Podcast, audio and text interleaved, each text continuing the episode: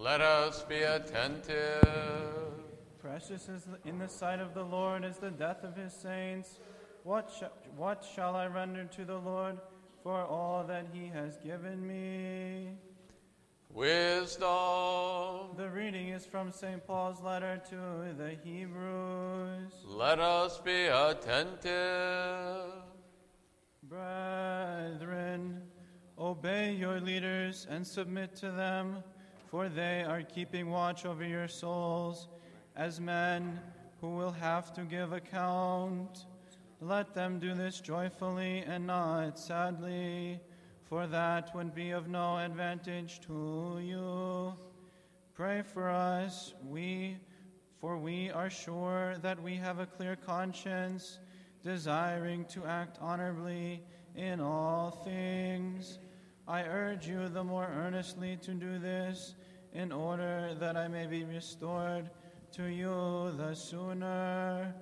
Now may the God of peace, who brought again from the dead our Lord Jesus, the great shepherd of the sheep, by the blood of the eternal covenant, equip you with every good thing that you may do his will, working in you that which is pleasing in his sight, through Jesus Christ, to whom be glory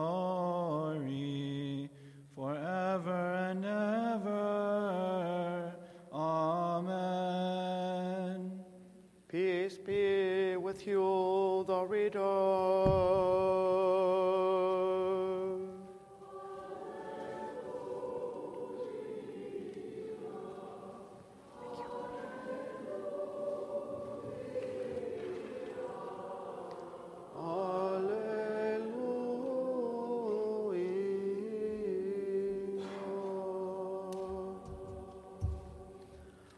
Wisdom arise, let us hear the holy gospel. Peace be with you all.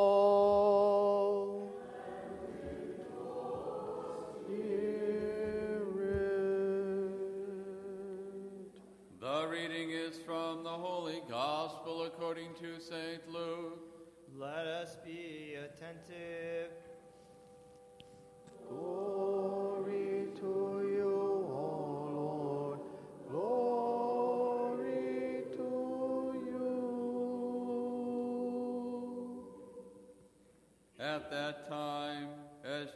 Jesus entered a village, he was met by ten lepers who stood at a distance and lifted up their voices and said, Jesus, Master, have mercy on us.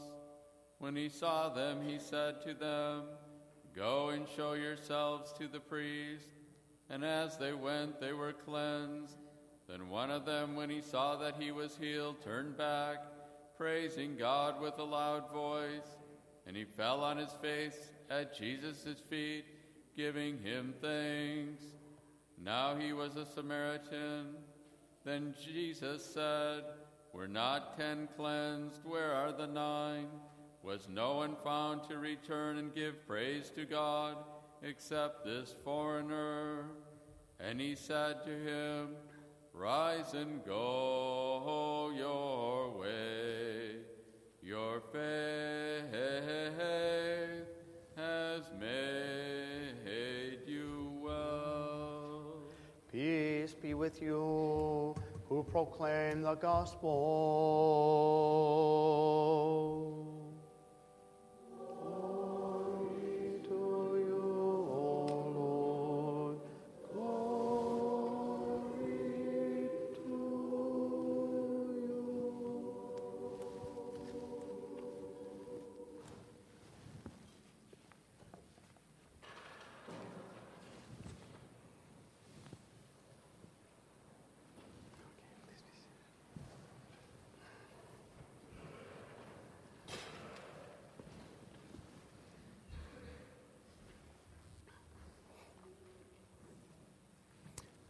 In the name of the Father, and of the Son, and of the Holy Spirit.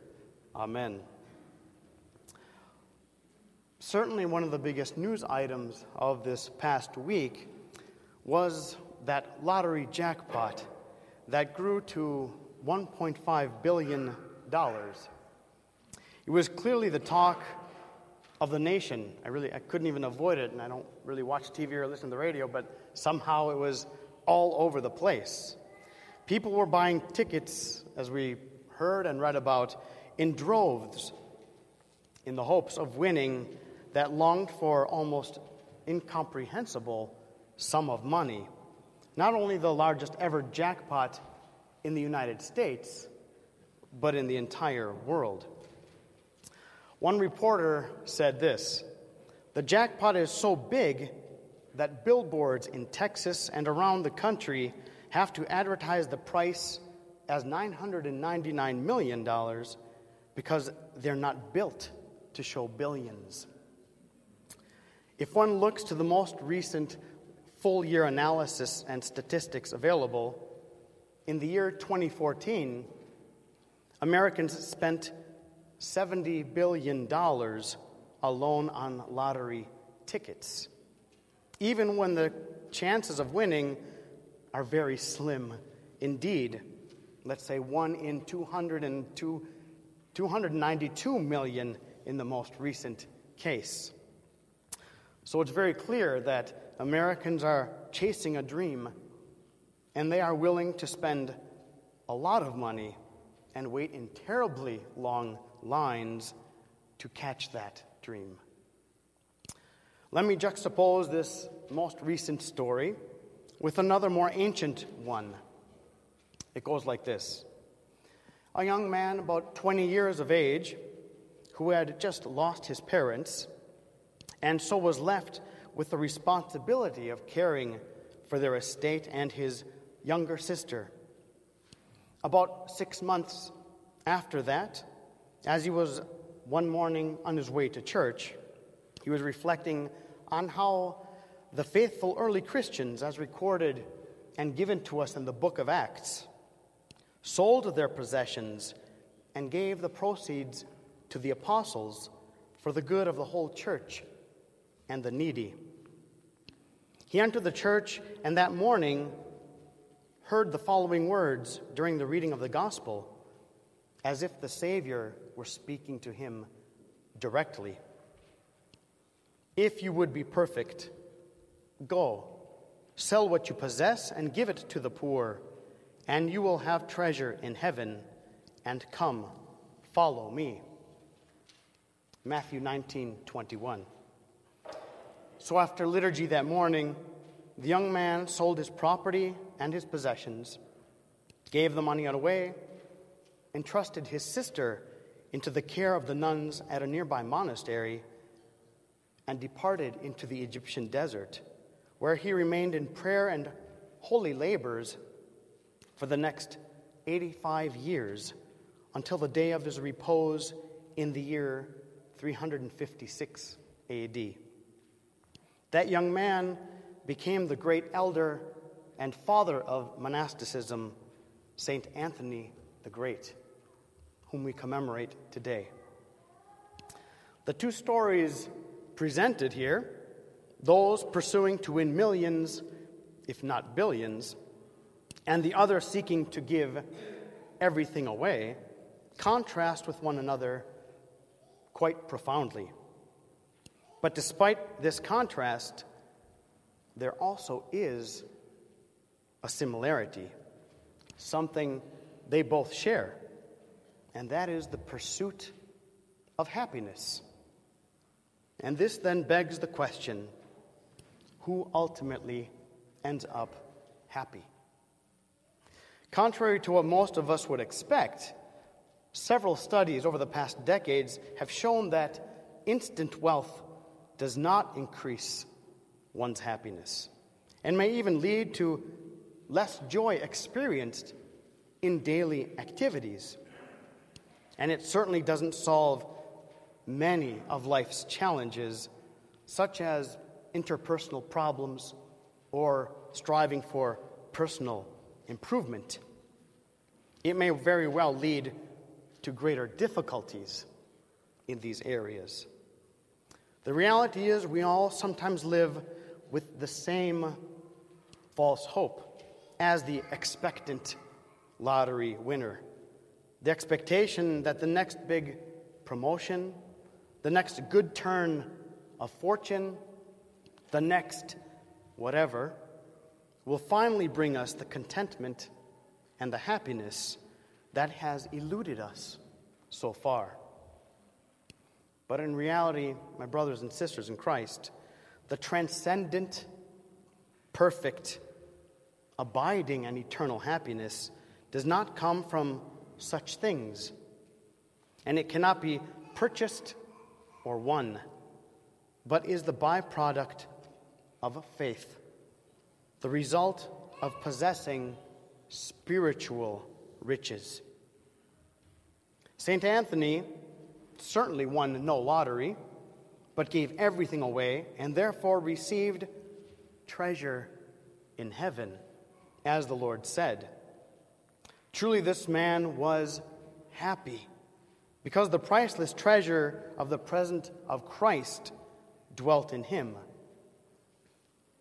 Sure, from a worldly or secular point of view, Anthony would look, I dare say, quite pathetic. Owning, I would say, one tattered old robe, living far away from civilization and the hustle and bustle of things, having extremely meager and simple food, laboring with his hands, praying throughout the night instead of sleeping. What about these things could possibly make anyone happy? The bottom line is that by following the words of the Lord, by trusting and accepting God's call and invitation to such a simple way of life, by striving to please God in all things, Anthony was indeed the happiest of men. Christ's eternal joy that never leaves lived in him and permeated every single thing that he did, no matter how mundane or how routine.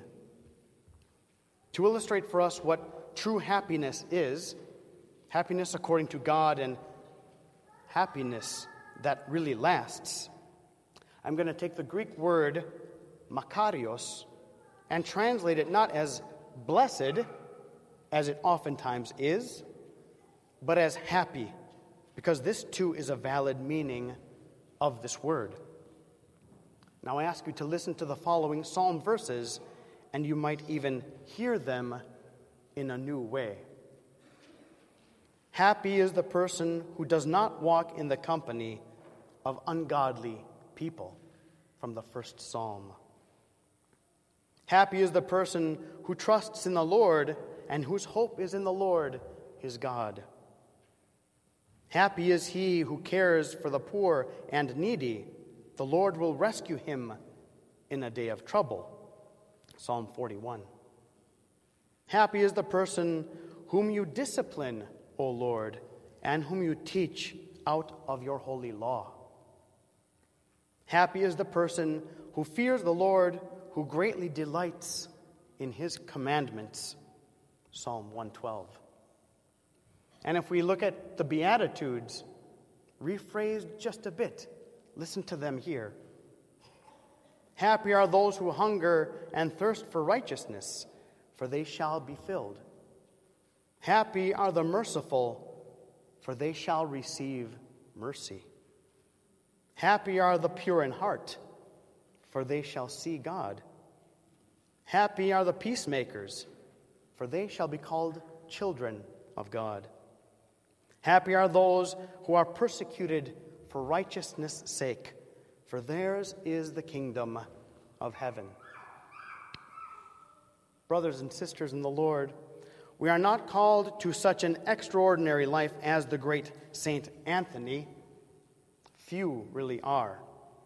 But we are called to attain the same happy life that he attained, the same joy that Christ promised to bring, the same delight that the saints experience and revel in. This is ours to be had. But no earthly goods or things or circumstances can bring this inner happiness that is eternal and genuine. Authentic. The happiness of Christ, the happiness that comes from a godly life lived for God and for our neighbor, as the scriptures I just mentioned taught and instructed us. So remember the words of the Lord that the young Anthony heard, which pierced his heart that morning long ago. If you would be perfect, go, sell what you possess, and give it to the poor, and you will have treasure in heaven. And come, follow me. And therefore, hear Christ saying to you if you want to be happy, care for the poor and imitate me, and you will have treasure in heaven, spiritual treasure that remains unto the ages of ages. To God be the glory, now and ever. Amen.